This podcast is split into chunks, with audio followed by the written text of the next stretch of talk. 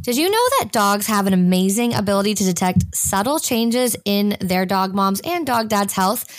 Dogs can be trained like medical alert dogs to recognize signs of seizures, drops in blood pressure, sugar, cancer, and so much more. We have all different kinds of service dogs, and they are incredible. I have one myself. He's the best dog in the world. Us dog moms benefit from this amazing skill, and our loyal companions can provide an early warning system for potential health issues, which is incredible. Dogs are fantastic in their capabilities to use their nose to detect so many changes, not just for people, but they can also do scent detection. They're fascinating animals. We're so thrilled to bring you this next episode. So welcome to The Dog Moms. Dog moms, dog moms.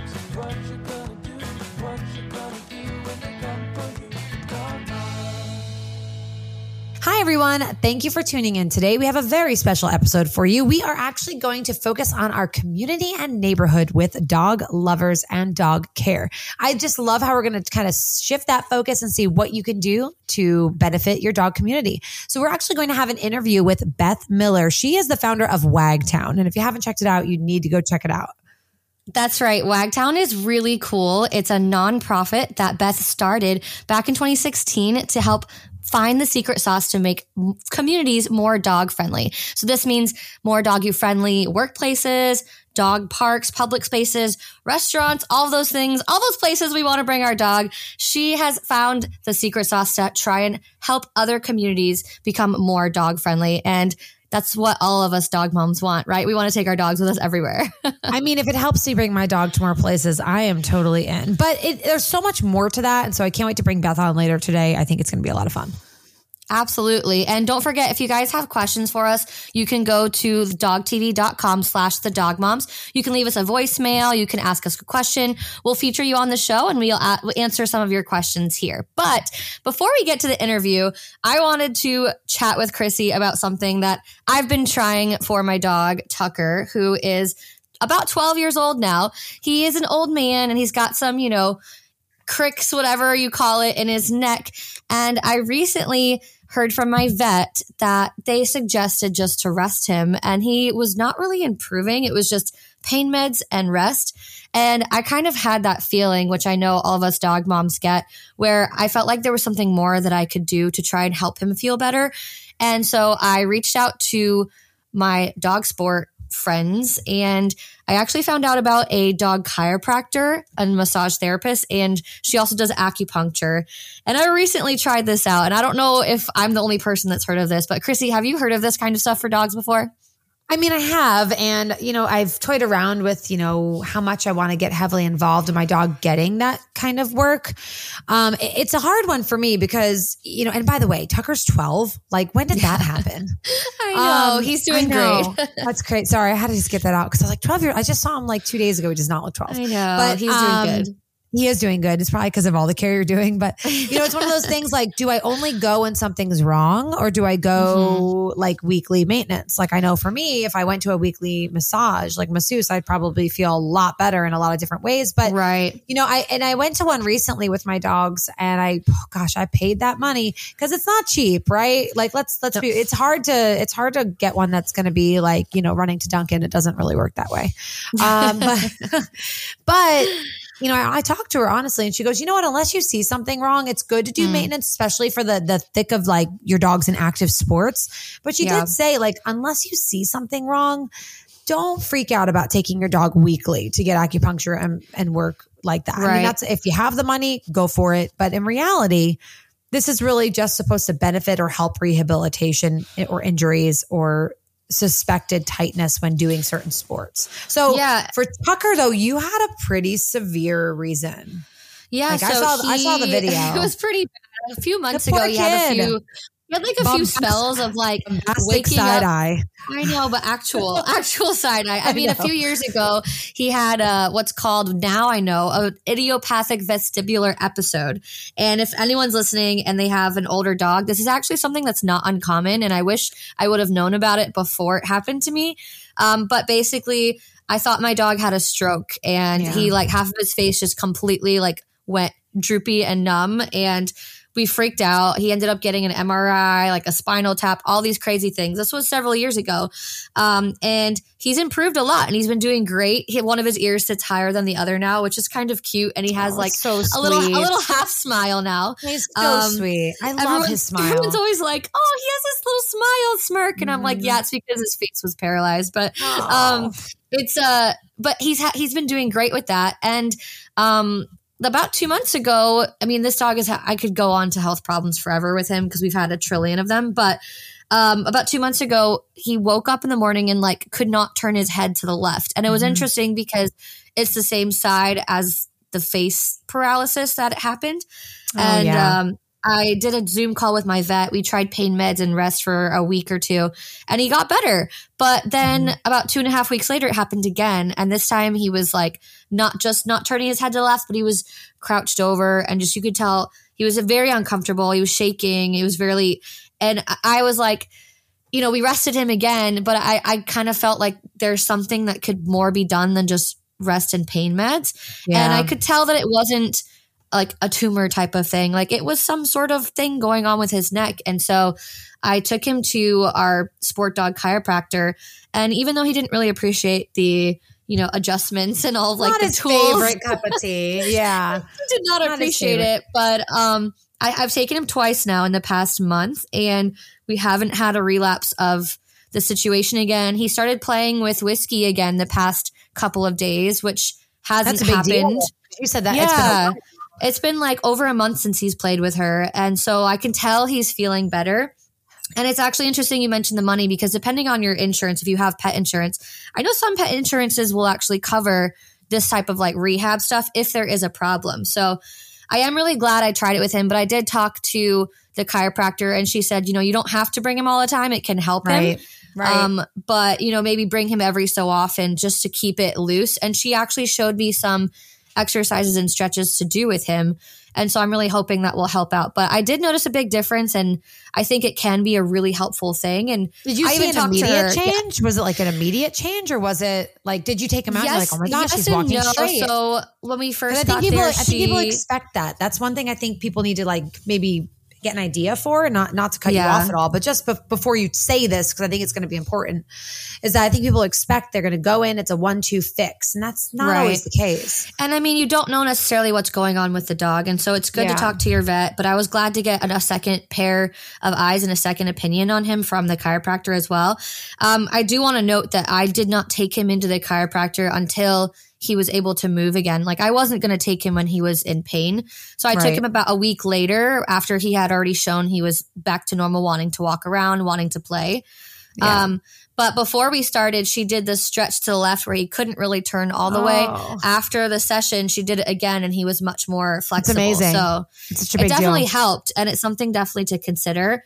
And she even mentioned like with my other dogs, you know, you can do it, especially for sport dogs, like occasionally. And she said part of that is also just getting the dog used to it so that if there is a problem. Yeah. So I'm really glad I tried it out. I'm not going to do it all the time because it does add up quickly, but I'm really glad because he's seeming to feel a lot better. And it's just something to consider, you know, if you have a dog that is prone to physical problems for sure. Yeah, I'm so glad that worked out for you because I know that like that he just looked so uncomfortable. And I think also it's not just for your sport dogs. Like your dog doesn't have to be a like full-fledged competitor in agility or Frisbee. It can be senior dogs. It can be dogs that had an injury and are rehabbing. You know, we've been doing the underwater treadmill for Beasley for his arthritis and it's made a world of a difference. I mean, you saw him being not the type of dog that usually wants to engage without food to being like, you saw him at the dock diving pool. He's like, I'll get the toy was ready. Nothing. He's like, I'm going to go swimming. So it's amazing that those subtle changes that I was like, I can't believe Beasley's doing this just because he wants to. Yeah. Like that was a big deal. He didn't really want to go anywhere for a while. And it takes some time to know your dog and to use the therapy and the professionals around you. So really, really cool. I'm glad that he's on the mend and he's feeling much better because that poor kid, it looked so uncomfortable. I know he's doing good. And I'm knock on wood. We'll keep going back as long as we need to, because you know, we're both extra dog moms. So if I can do anything to make him, feel a little bit better and a little bit happier, especially at 12 years old, I'm doing it. My husband gave me like a gift certificate for a massage a year ago. I still haven't used it, but yet my dogs have gone probably 4 or 5 times. Is that not that real though? Right. It's so realistic. Right. Like, oh, he's gosh. Like, are you ever going to do that? And I was like, oh yeah, that thing. I probably should take care of myself. Oh man. Anyway, but I'm so thrilled for this show.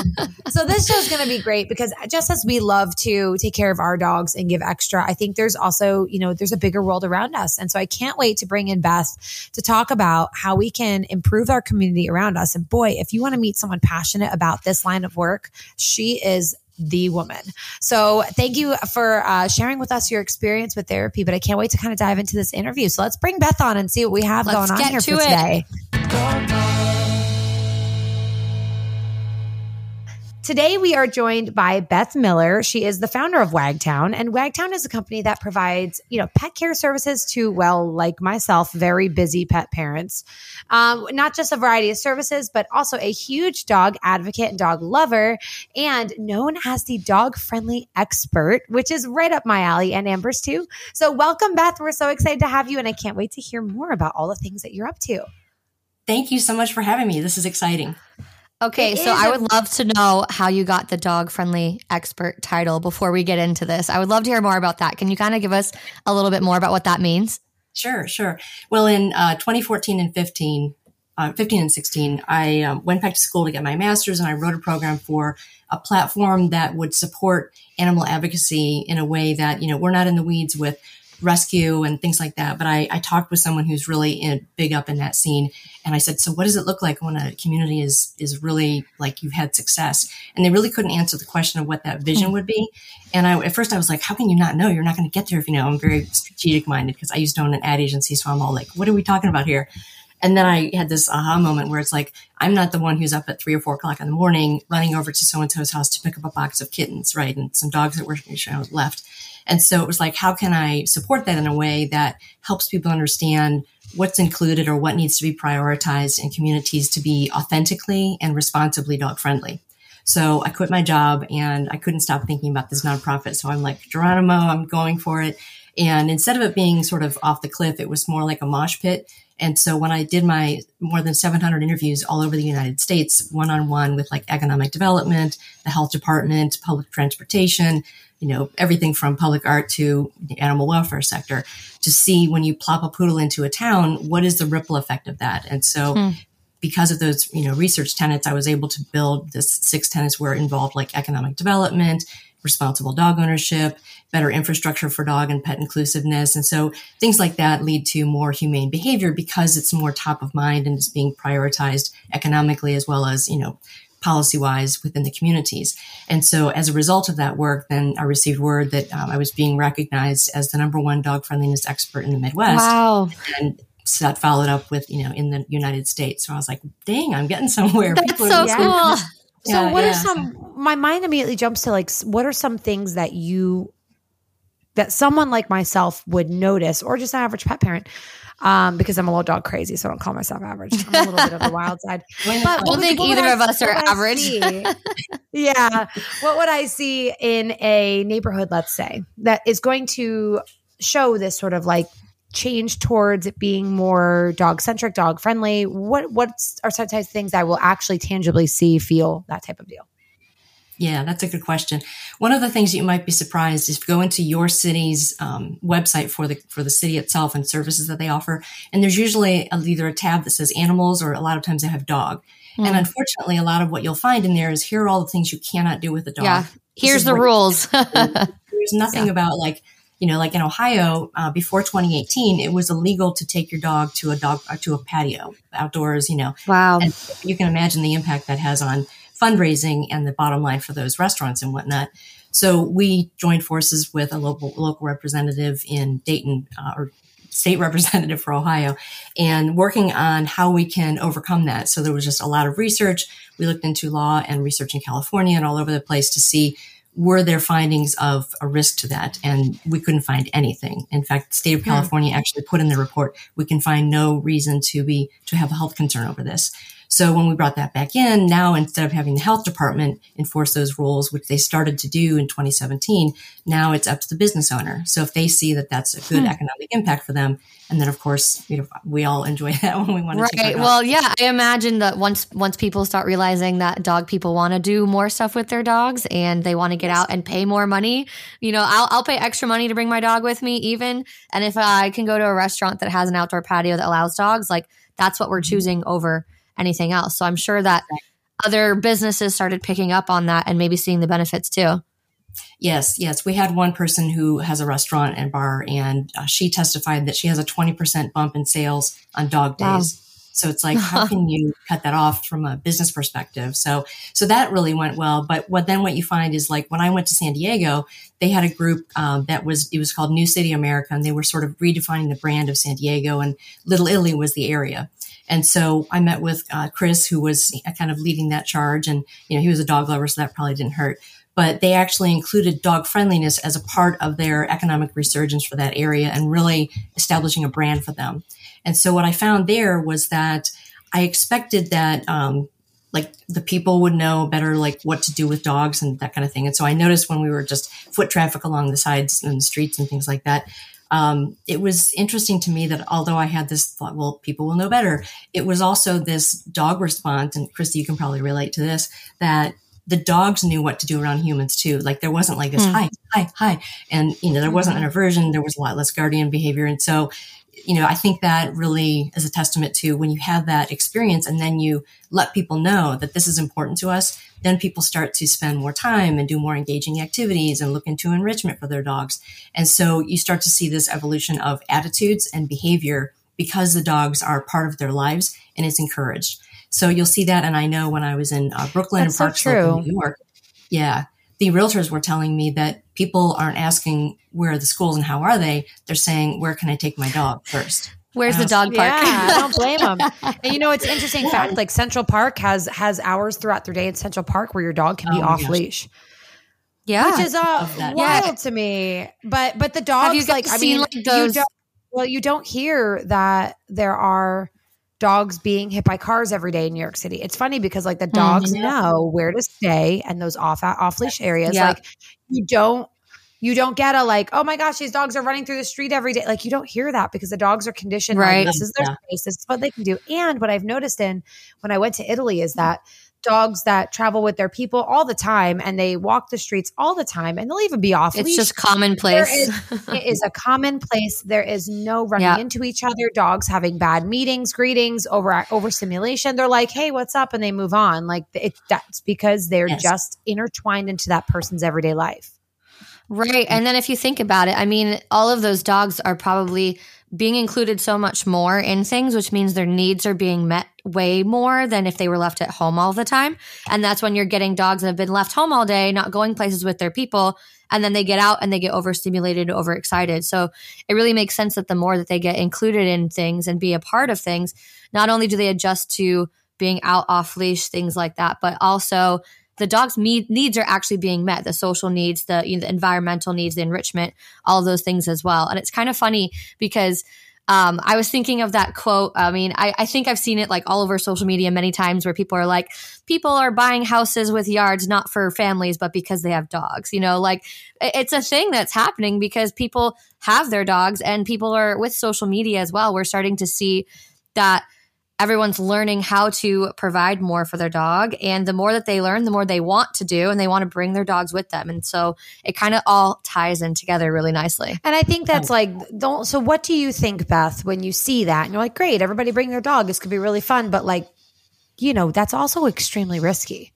There's still a big risk with that. Exactly. So are there things that you do to, like, promote this, you know, friendliness? Because although we wish all dogs were friendly, that's not reality. And although we wish all pet parents understood proper greetings, that's not reality. Not all pet parents are actually responsible either. So, like, everyone bring their dog to the restaurant, it could become a big problem. So, like, are there things that you think of outside the box to make sure that you're committed to this safe atmosphere for dogs? Yeah. Well, when we worked on that bill about having dogs on patios, for example, we knew that it was going to pass at some point. So we dug in and figured out, like, how can we provide tools to not only the dog owners, but also the restaurants and bars and whatnot that would want to welcome dogs in there.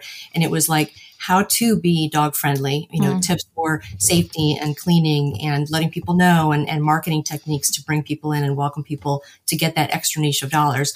And then on the other side, we had how to pack a doggy bag. And it was like, when you go out with your toddler, you have this massive bag of, you know, binkies and whatever for your kid. Well, when you go out with your dog like that, you should look at it the same way. Are they going to have a comfortable place where they're safe to sit? Do you have treats for them? Do you have some place that you can have them be securely attached to something if you need to have them tethered to something so that they, you know, don't cause an issue? So a lot of that is letting people know, you know, what is that? With great power comes great responsibility. So, you know, Spider-Man, right? So I think that that's what we need to remember is the quickest thing to kill dog friendliness is irresponsible dog ownership. Right. So and educated dog owners. Yeah. Right. Now I have a few facts here about Wagtown, and I've looked over it a couple times, and I just can't wait to hear more about it. It says that, now correct me if I'm wrong, that you have locations in over 100 cities with Wagtown. Well, we actually work out of Dayton, Ohio, and we actually work with anyone in the whole country, and we actually work overseas a little bit with people. So in terms of pet services, ours is more of advocacy pet services and connecting people with that. So when you asked about your community, what we want to see is sort of a magnet for people that are starting to come in. We're starting to see a lot of apartment complexes working with organizations that help them understand that the insurance barriers are no longer a problem and how they can integrate that into better operational practices. So you don't have sort of this penalty of if you have a dog, your rent is now $100 more per month or whatever. And so now they're starting to see, if they invest in infrastructure and, you know, tools for the dogs to be more comfortable where they're living, then you can start to see an increase. So they're now saying, maybe our dog park should be more than a 7x14 fence. Right. Right. You know, really wear and tear. So, you know, realizing like, this could equal dollars and brand loyalty and new business and vibrancy for our community. Then it's like, we could have more safety. Our community could be healthier. We installed something called the Wagtown Dog Trail, which is a 2-mile track around the community. And it kind of highlights, like, you know, little milestones in the community and little places you can visit, restaurants you can go to. But it also has brought together, you know, we put it in thinking this is going to be great. It's going to bring people together. And then you're like, I hope so.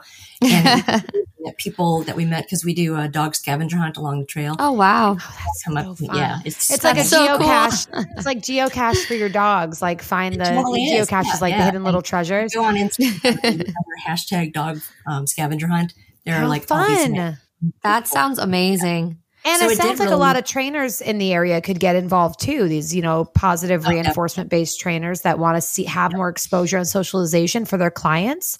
And I'll tell you nothing more that keeps me at my daughter's water park is the food truck. So like if you can have incentives that aren't just for the dog, but for the human to hang out more, I'm like, yeah, sure. I'll spend an extra couple dollars for you to keep swimming and I'll go get myself a pizza. You know, like there's incentives now that you can probably build into that space. Yeah. So is this something that, like you mentioned, this trail and all these things sound incredible. Is this something that if someone wanted to have Wagtown be more a part of advocating for making their environment, their city more dog friendly, how would someone go about that? Because you guys have obviously done so much, but how would someone go about, I guess, hearing this episode and thinking like, man, I want Wagtown to come and like talk to my city and make my city more dog friendly and have all these things advocating for us dog owners. How would you go about that, I guess? No, that's a great question. And thank you for asking it. Yeah. I think, you know, we talk to people a lot of times about, you know, having better dog parks. And so one of the steps that a lot of people don't take is to really get a feel for what's happening in their own community, like what's allowed, what's not allowed. And so a lot of times people say, we want one, and they go before their city council or whatever and say, we want a dog park. And it would be much better if you came in and said, we would love to have a dog park, and we understand that these are the ordinances and this is what happens legally. These are the zoning area restrictions. And so we've done our homework. We've looked at different, you know, so do a little bit of homework on that. But yeah, if you're going to say, I want it to be more dog friendly, you know, check out your community and see what's available. Look to see if you can have dogs on patios, look to see if there are restrictions on breeds. There are a lot of things like what I call a breed restriction refugee where you can't live in a certain community because of that. So they may have economic impact to their own bottom line.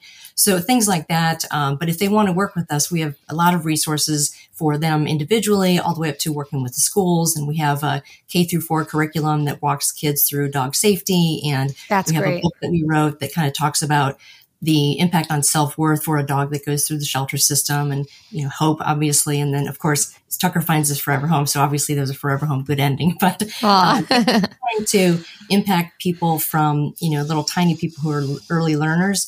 And then just like we did with recycling, you like brainwash the kids, right, with like, be green. And then it comes home with them and they're like, well, why are you putting that bottle in that trash can, right? Mm-hmm. And so, like green shaming us into having two generations of people then be more attuned to that. So if we can do that with dog behavior and responsible dog ownership, because I think you'll find that, I'm sure you guys have seen this. If you ask someone, what does responsible dog ownership mean? You get a lot of different answers, and there's usually little, hackles are up, no pun intended, to have that conversation. So and it all depends where you come from. It's so true. Like people who have the bully breeds versus this breed versus that, or these past experiences, everyone has different opinions. Right. Yeah, I think that, and, please reach out to us. You can go through wagtown.org. We're a nonprofit, so it's .org. And I think, just having that sparkle in your eye of, I recognize that dogs deserve better than this. When we look at the human animal bond impact on them and, everything else, we could talk hours on the benefits of dogs in our lives, but, you convert that sparkle into action and bringing people together that have like minds. And I would suggest not really going in like, passionate dog mom, take care of my dog for me. We don't want any dog Karen moms, right? So, there's caring, and then there's caring with the ability to get traction to move forward, because you're not always talking with someone who is a dog lover, right? But they may be in charge of what you need to do to have to get there. I will say that if you're talking with anybody who is going to be a potential stakeholder or partner in this, ask them within the first 3 minutes, do you have a dog? Because then it's like, then you'll have immediate connection. That's a really, it really is cool to think. I mean, because I've lived in a lot of cities, and some of them are obviously more dog friendly than others. And I have noticed an upturn of more of them trying to be more dog friendly. And I do think that, when people think like, oh, I want a dog park, the people you may be talking to may be just thinking, okay, all we have to do is find a lot, put a fence on it, and that's it. Right. And they don't realize that that's not exactly what we want, but that there is so much more that we can provide. And by doing so, it brings value to the community as well, because it becomes a place that people gather. And when you I'm sure this is what Wagtown is all about, but you guys probably provide so many more things that make it a more enjoyable experience, that make it a safer place for everybody too. So I guess what would that look like if someone were to reach out to Wagtown and say, hey, I'm like advocating for my city. I'm trying to make this more dog friendly. And if they were to reach out to Wagtown, what would it look like if you guys were to be helping them along the way? Okay, great question. Yeah, I think a lot of it is really helping them understand what we do, and then I really need to understand what they're up against or what the opportunities are in their community. So usually when people come to me, they're like, here's our situation, and that's great because like with a dog park or anything else, your dog friendliness needs to match the culture of the community. You talked about dogs that don't run out of the unfenced dog park areas, right? Mm-hmm. I saw that a lot on the West Coast, and people are like horrified of that when I talk about it in Ohio. So really understanding what you want, with dog play being one of the 5 freedoms, is really important for us to understand the impact that will have on the people and the dogs, and like Richard Florida's livable cities thing, like adding vibrancy through that. Look for areas where you think there might be opportunities, and also look where you have like a void of things. So in our downtown area, we're now talking about adding dog daycare facilities because there aren't any, even though so many people have moved into the downtown area, and now it's this thriving area again. Well, now all these people have their dogs, and more people have access to having their dogs there. So now you have increased demand for having that facility. So if you can look where, businesses are looking for that to be added, potentially, you know, policymakers as well as dog people. You've got the humane organizations. If you can pull those people together, which sometimes can be tricky, dog people have a lot of strong opinions, but really getting them to understand, like, this is a win for all of us, like all ships rise. Right. And so pulling together really great, passionate stakeholders who are in it for the long haul and understand that this is like a, you know, let's just keep going. Let's just keep going. Let's just keep going. And you finally start to see things, you know, changing. We've seen a lot of changes where we are, because this was our beta site where we started some things.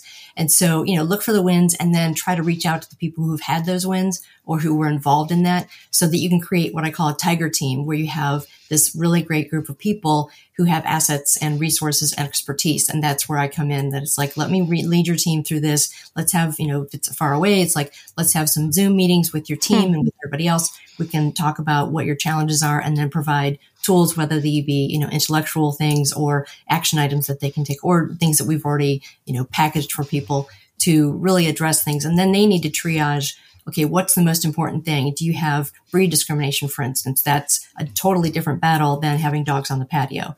So, and then figuring out, like, what's the most important thing for our community, but also picking a win, right? Is this achievable, or is it such a prickly subject that we probably won't get traction for at least a couple of years? That's going to burn out a lot of your volunteers and a lot of people that you brought on board. So if you brought in a lot of pet businesses that support that that kind of ecosystem, how are we supporting that? Are we promoting that they're there and that we need to engage with them? Because, you know, you need, when you bring it in, you have to have the demand there to follow it, right? So helping people understand that it's really a network of people that can do that. So you need to create this mini network, and then we help guide you through steps that you can take, and really helping them form the vision of what that is, and then getting into the strategies of what you're going to do, and then what tactical moves you need to make. Tactical sounds so, like, you know, nefarious, but, you know, the moves that you need to make to kind of cut that path in a way that it draws like other people into the flow. And then you'll start to see, oh, there's demand for this. So like, for instance, with legislation, people who have dogs are more likely to vote, to donate to a campaign, and to put a yard sign in.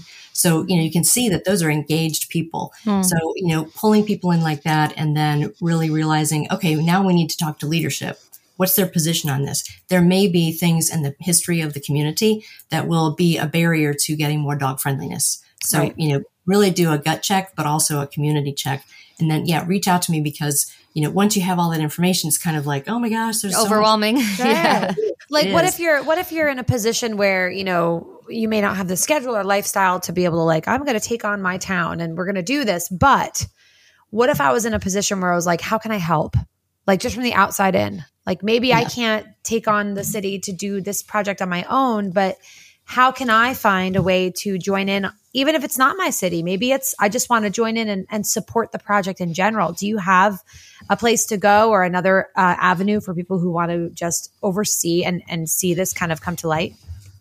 Yeah. I mean, if you go to wagtown.org, we have a lot of conversations about what kind of services we offer and products and things that we've done to give people tools so that they can do that. So even if you feel sort of hopeless, like, it is a big lift, because one of the things that I, you know, encouraged me to start this was, we were thinking about moving. So we were looking, and we're like, in Google, we're like, you know, top dog friendly city in America. Yeah, we've all done that. Yeah. And anyway, it's like 28.7 million hits. And so I was like, we can go anywhere. It's everywhere. Yeah. And then when we started to click into that and do our secondary research, it was like hotels, and, you know, it was very like, not bait and switch, but kind of, you know, because then you get there and you're like, well, but not your dog, because we don't take this. Or, you know. Yeah. So it really becomes dogs like, under 20 pounds. So I think that understanding that where you're going to go with this, you just match those tools. And that's a great point you had, because I did, Chrissy was on there. We had 52 weeks of making a difference. That's right. Talking to people about the first episode was like, all right, you need to do a gut check here. What kind of time do you have? What kind of resources do you have financially? What kind, you know, connections you have in the community? What's the value you can bring without making it that you're, you know, beating yourself up because you're taking on too much, because it is, it's a huge thing. You can take it from a health perspective, from a safety perspective, from, you know, responsible dog ownership, welcoming infrastructure, inflation. And so, you know, all of those things have a trickle-down effect to how dog moms and everybody else can experience life with their dog in a way that it feels like it's genuine, and everyone in the community is supporting that behavior. And so if they have the tools, like to work with the schools or to work with the health department on some things, you talked about the trail model for a dog park. So you have a lot more human health impact along with the dog impact,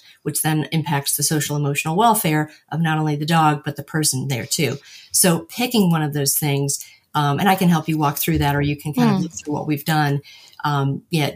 Choose something little and then grow from there. So you'll probably have a little nugget if you're watching this. My big thing is, whatever.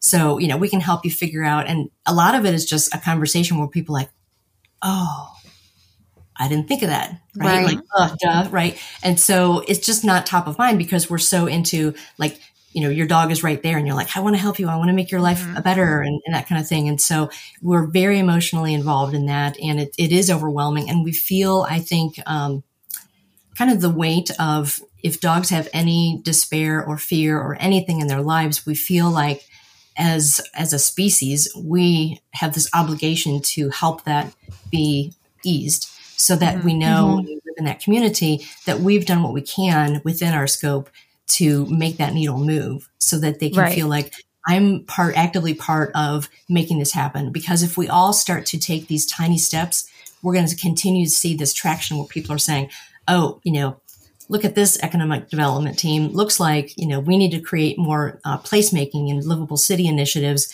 in order to be competitive for acquiring new workforce and retaining them. And so it's much bigger than wagging tails. Yeah. What a great way to start because, a lot of people are like, why not Meowtown? And I'm like, Meowtown is something that will evolve because we tackle dog stuff. Yeah. And that's what I was thinking. I was just thinking, like, if you're not a dog person, this could actually, even you stepping in to assist in some ways can actually help you because let's say like, I don't know, it's a small city and let's say, dogs keep, using your lawn as their bathroom. I mean, if it's a more dog friendly town, then you aren't going to be dealing with that as much because there is going to be a place for people to go with their dogs. So even those non-dog people can actually get in on this to encourage, their neighborhood to be something that they also want and can enjoy. Yeah. I think if you don't have a dog, then think of it as pet inclusiveness and how that general category really affects us all. I was just on a podcast with Kitty Cat Go about dogs off leash and people not understanding that just because your dog is friendly doesn't mean that it's friendly, whether it be a cat or a dog, right? But cats are really coming into their own and wanting more autonomy from the I'm in a box in my home. Yeah, sure. Yeah. To have those kind of experiences. And so I think there is momentum there, which I think will help dog friendliness because we're starting to see that. And I think COVID really supercharged this where people thought, when I leave, my dog's going to have separation anxiety because I was during COVID. And now what we're finding is that may be true, but also the people are having severe separation anxiety. And I have a separation anxiety from my dogs and cats for sure. We experience that all the time. We're like, Amber, I don't know how to go places without my dog. I know. I'm like, I'll be gone in 5 minutes, but I'm going to really miss you while I'm gone. Yeah, my dogs are sleeping and I'm like checking the camera every 5 seconds. I want to see what you're doing. Oh my God. This is just like really inspiring. And I really hope that people listening can, especially if they have, a city that they want to improve or make more dog friendly. I really appreciate your guys' resource. And I know that you mentioned one other thing that before we wrap up, I wanted to ask you about, which was your program for kids, your kid curriculum. Would you be able to tell us a little bit about that before we wrap it up? Because I know it's really cool and it's really important as well. Thank you. Yeah, that was a very heart project. We realized that we needed to talk to kids. They're the number one target for bites and misunderstanding about what's safe around dogs. And so we created a curriculum that walked people through, safety around dogs and that some dogs have jobs. And so what's appropriate behavior around that? What does a day look like for you when you have a dog in your life? And all the way up to, how does that affect your household and how does that affect learning? And so it was actually spread from K1 to K4 because of some of the gaps that we've had through COVID. And they're starting to see it's more applicable for more ages. And so a lot of that was, how do we get this out there then? We don't want to have any barriers to getting this information. So we partnered with PBS and their PBS Learning Media has it available for free to anyone who educates anywhere in the world. That's great. That's such a big deal. I'm such a big fan of PBS because they just focus all their content towards like it's enrichment, it's learning, it's good for children, it's a safe net. I like that.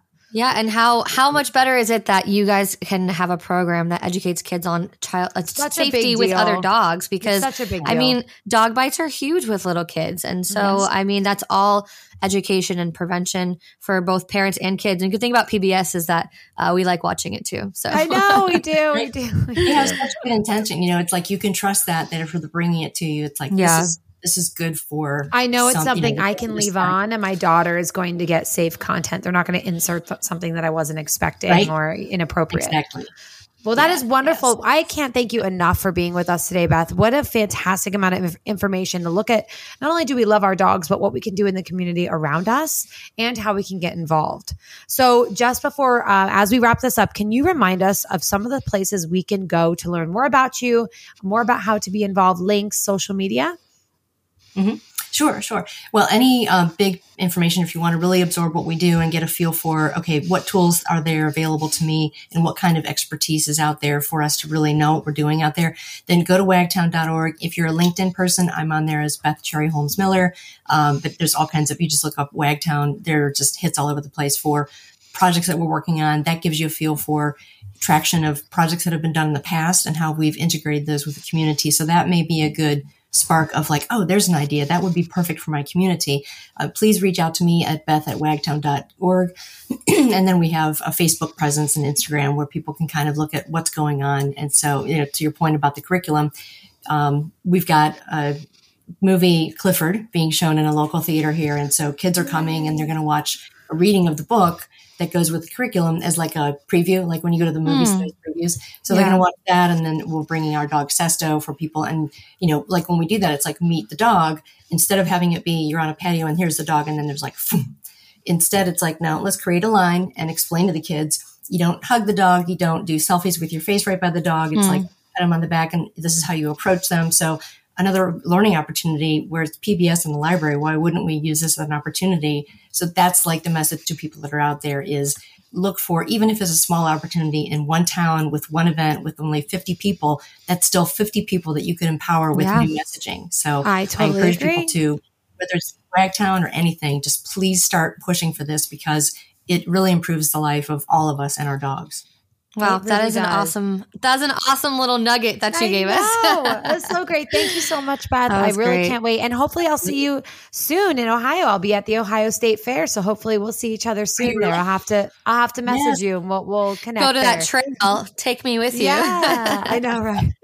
All right, Beth. Well, thank you so much for being on our show today. We are thrilled. Again, if you want to follow more with Beth and her advocacy for dog friendliness with the dog friendly expert, you can check out Wagtown and be sure to check her out on Instagram and see all of the cool things they're doing to support our dogs and how much we love them and the lives we provide for them. Thank you, Beth. I hope you have a wonderful day, but thank you so much for being a part of our podcast today. Thanks, Beth. So it was great meeting you. Thanks, guys. All right. Well, now it's our favorite part of the show where we get to answer some questions from you guys, our listeners. And don't forget, if you'd like to send us a question or if you just, you know, want to send us a little story, you can go to dogtv.com/thedogmoms. Leave us a little voicemail there and we'll be more than happy to answer your questions. So let's hear the first question. What is the best advice you can give to someone who is thinking about getting a second dog? Thank you. Wow, that's a great question, asking someone with 3 dogs and 2 cats and someone with 4 dogs. So, Chrissy, why don't you, since you have more dogs than I do, why don't you start us off? For now. Yeah, that's a great question. I really weighed heavily on getting a second dog. And first of all, my reason for getting a second dog was because I was getting involved in sports and I really wanted to do more with my dog. But with that being said, that means I was going to be bringing in a much higher energy dog into the picture. And so with that being said, I, you know, obviously the whole family has to be on board. And secondly, I started to put things in my home that I could help manage this because I knew the young, very high drive puppy would be a lot for my older laid back dog. And so having strategic meal times where I had maybe a gate put up to separate them and maybe offered more outlets for the puppy to stay busy and not want to go and bully my older dog were some of the very first things that I considered doing in the home before getting that second dog and bringing him home. Yeah, I think that's a really good point. And it's like, if you're going to be bringing a second dog into your family, make sure you ask yourself why and what's the reasoning for it. And if, you know, weigh the pros and cons before just impulsively bringing home another dog or puppy, especially if you're bringing in a second dog and you're not sure how your current dog is going to do. That's something you really want to take into consideration. Know your dog's personality that you have currently and take those introductions slowly. Don't just bring a puppy home and place it in your house and expect your current dog to just adjust immediately. And so once you've kind of determined if the next dog is right for you, taking those introductions slowly, taking them out into neutral territory and taking them on a walk together on a leash and making sure that they're having positive associations with each other. I think that's something that people sometimes overlook because they're so excited to bring home that second dog and they just expect them to be as excited about their new dog as they are. And that's not always how it goes. And so if we want to have that smooth introduction and then have, you know, a multi-dog household, we want to make sure we take those introductions seriously and slowly and making sure that the original dog in the house is still getting as much of the same routine as possible with the new one coming along as well. And also consult like a local trainer that you can find if you're like, hey, I would like you to evaluate the dog I have now. And or maybe help evaluate the dog I'm looking at bringing home because it may not always be a puppy. You may be going to a rescue and getting a 3-4-year-old dog. And if those personalities are really meant to clash and they're both very strong personalities, then you may find that this is not going to be an ideal match or it's going to take some added measures to manage this at home. So be sure to consult a professional who might be able to take those steps with you and help you find the best next step to making it a happy family. Yeah, that's so true, especially if you're bringing home or want to bring home an older dog. I brought home my second dog was an adult dog, and I had two adult dogs that I was introducing to each other. And so I had to take those extra steps, make sure the second dog's personality was going to mesh well with the first dog. And so definitely reaching out to somebody who can help you evaluate those dogs and then slowly introduce them to make sure that it'll get along smoothly. But that was a great question. All right. Well, let's hear the next question from another one of our listeners. Hi there. My name is Roger. I'm from Westfield, New Jersey. My question is, how can I teach my dog to stop pulling on the leash during walks? Thanks. Ooh. I wish that there was just here is the solution to your problem, but if anyone has listened to our show, watched our show, or I'm sure if you've had a dog, you learned that it's not a simple solution to just fix a problem behavior. And we have to remember that problem behaviors are a problem to us, not to our dog. They don't see it as a problem. And the reason why your dog is pulling is not because they're trying to be bad and trying to be naughty. It's probably because they walk faster than you, number one. They're excited, right? They want to go chase a squirrel. They want to like run up to the neighbor's dog. Who knows what it is? And sometimes it's just because like the leash is short and they would prefer to explore further. And so before we kind of get into like some tips to help you out, I know Chrissy has some advice for dogs just in general before going on a walk, some things you can do. Yeah, you know, some things that I've learned and even for my own experience, we recently went to like a historical city in Virginia and I was like, oh my gosh, the second my dogs come out of the vehicle, they're just going to be nuts because they're ready to go and ready to run and we don't want to they're going to explode. Yeah. So I was like, you know what I'm going to do is while my family's still waking up in the hotel, I'm going to take them out to this little fenced area and I'm going to bust out some energy and let them romp and explore and play and really get chasing around and chasing a toy so that when I have the expectation later to go for a walk, I've kind of gotten out some of this bigger energy. And that's something that you can do if you have a fenced in backyard or you work off a long line, get some of that, you know, high drive or that like over the top energy out of your dog first before you try going for a walk. It may help. Yeah, that's such a good point. I think a lot of people when they try to, and they're doing the best they can, right? And they're trying to be good dog owners and they're thinking, okay, I want to give my dog exercise. I want to give them an outlet. Let me take them on a walk. But if your dog's main outlet of the day is to go out on a walk on a leash, they're being held back on, you're going to get those like overexcited lunging towards everything because the dog is overexcited, overstimulated. And so maybe finding a different outlet for that energy is going to be the first thing that's going to help your walks. And the next thing is going to be that if you are taking your dog on a walk, you need to understand that there's different types of walks. There's like a training structured walk, and then there is a freedom walk where your dog's allowed to explore, allowed to maybe go back and forth. And I'm a huge advocate for making sure that my dogs get both of those types of walks. Because if we're expecting them to be sitting in the house for 8 hours while we're working, then we take them and expect them to heel by our side. Like that's not very fun for your dog. So finding those outlets, having the separation of the types of walks, and make sure if you want your dog to walk nicely on a leash, practice it when you don't need it. And what I mean by that is start in your house, start practicing having your dog walk nice on a leash without any distractions in your house, rewarding them for good behavior with treats, things like that.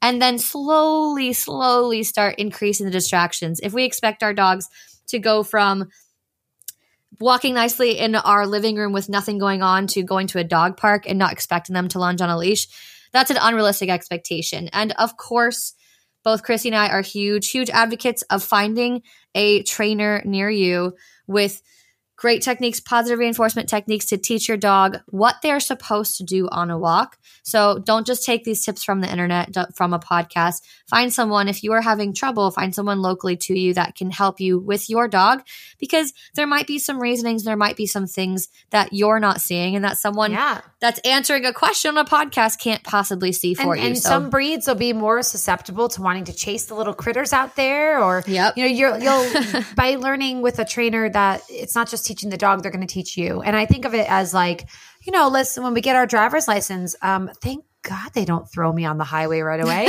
You know, they put you through a course, they put you on a driving course, and they kind of, you know, we're going to show you what to do here first. That's true. Before we let you out there, because I'm from New Jersey, and anybody else from New Jersey, we get kind of a bad rap about driving.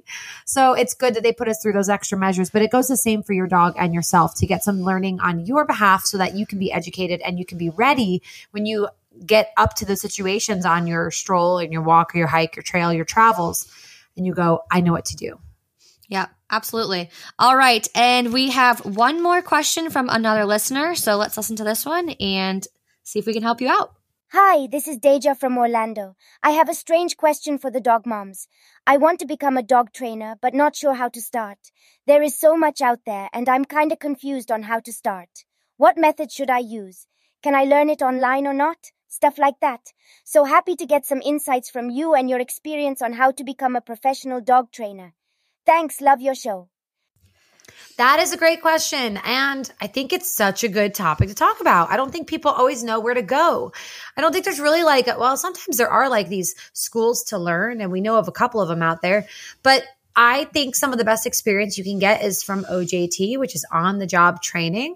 You know, I had a unique start from Amber, but mine was a little bit more organic. I adopted my dog Beasley, and I started training in a facility. I was actually approached in that facility to say, have you ever thought about being a dog trainer? And then luckily enough, I was able to work their internship program, which was a unique program that was meant to help you shadow trainers and eventually be able to host your own classes in that facility. So mine was not so much book and lecture, although I do have a degree in equine studies and training and a Bachelor of Science in there. So I do have a background of training horses. And I will say having an animal background in general, especially with a college degree there, did help me kind of transfer that knowledge over to dog training. There were a lot of similarities, but most of my work has been on-the-job training and through trial and error and experience.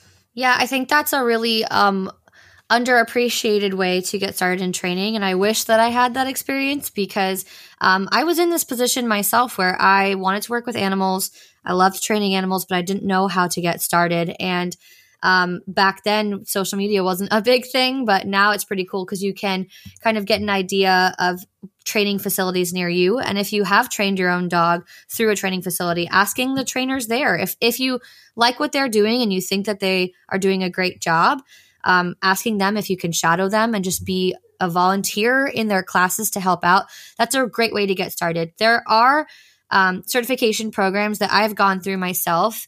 There's many different ones out there. And I will say that One of the ones that I know people have a lot of really like great reports from is called Karen Pryor Academy. And this is a really cool one because they not only give you the book knowledge and certification tests and things like that, but they actually pair you up with a certified trainer through their program that you shadow through that trainer. And that trainer will help guide you and basically be your mentor. And I think that's something that's really overlooked that, again, I didn't really get that experience when I was first getting started. I actually started as a trainer at a big box pet store, and I went through their accreditation program. And then within like 2 years, I kind of maxed out through their program and I wanted to learn more and do more. And so that's where I took the initiative to look into these different certification programs. And I started working with a full-time training facility. And that was the most learning you could ever get, is just being kind of like thrown into it. But yeah, I would really suggest trying to find a trainer near you. And if you can't find a trainer near you, maybe look into something like Karen Pryor Academy, where they can pair you up with someone qualified to be able to teach you all the things that you should know. But that's a great question. And I think that was a really, really fun episode. And I just had a really great time talking to our guest, which was so much fun. It was. It was great. We really got to like dive into so many different areas of learning, which I really appreciated. You know, we spend so much time talking about our pets and everything about our pets, but it really opened my eyes into the world around us and how like the small things that we can do to educate others or reach into our community can make a big difference and actually change the area that you live in. And, absolutely, and the future, because I think that more and more people are taking dogs on and bringing them into their lives. Yeah. So yeah, it was such a great episode. I hope you guys really enjoyed it. We had a really good time, but the fun doesn't end here. We have a lot more episodes coming down the pike. And Amber, where can everyone find us? And if they want to share some stories of their own. Yeah, so don't forget, guys, you can send us voicemail questions, stories, blurbs, all those things. We love to hear from you at dogtv.com/thedogmoms. And if you guys enjoyed this episode, please subscribe and leave us a review. That will really help us out a lot. It will let us know if you like what you're hearing, and it'll also help other people be able to listen to. I know that we love our dogs, and so we want to share that with all other dog lovers out there too. Yes, and also thank you, Beth, for coming on. We can't wait to learn more about Wagtown and share all that with you. Please be sure to check her out. And until next time, stay positive and have a wonderful day with your furry friends. Go out there, have some fun. Remember, just enjoy the time with your dog. Until next time, bye. Bye, guys. Cool. Oh,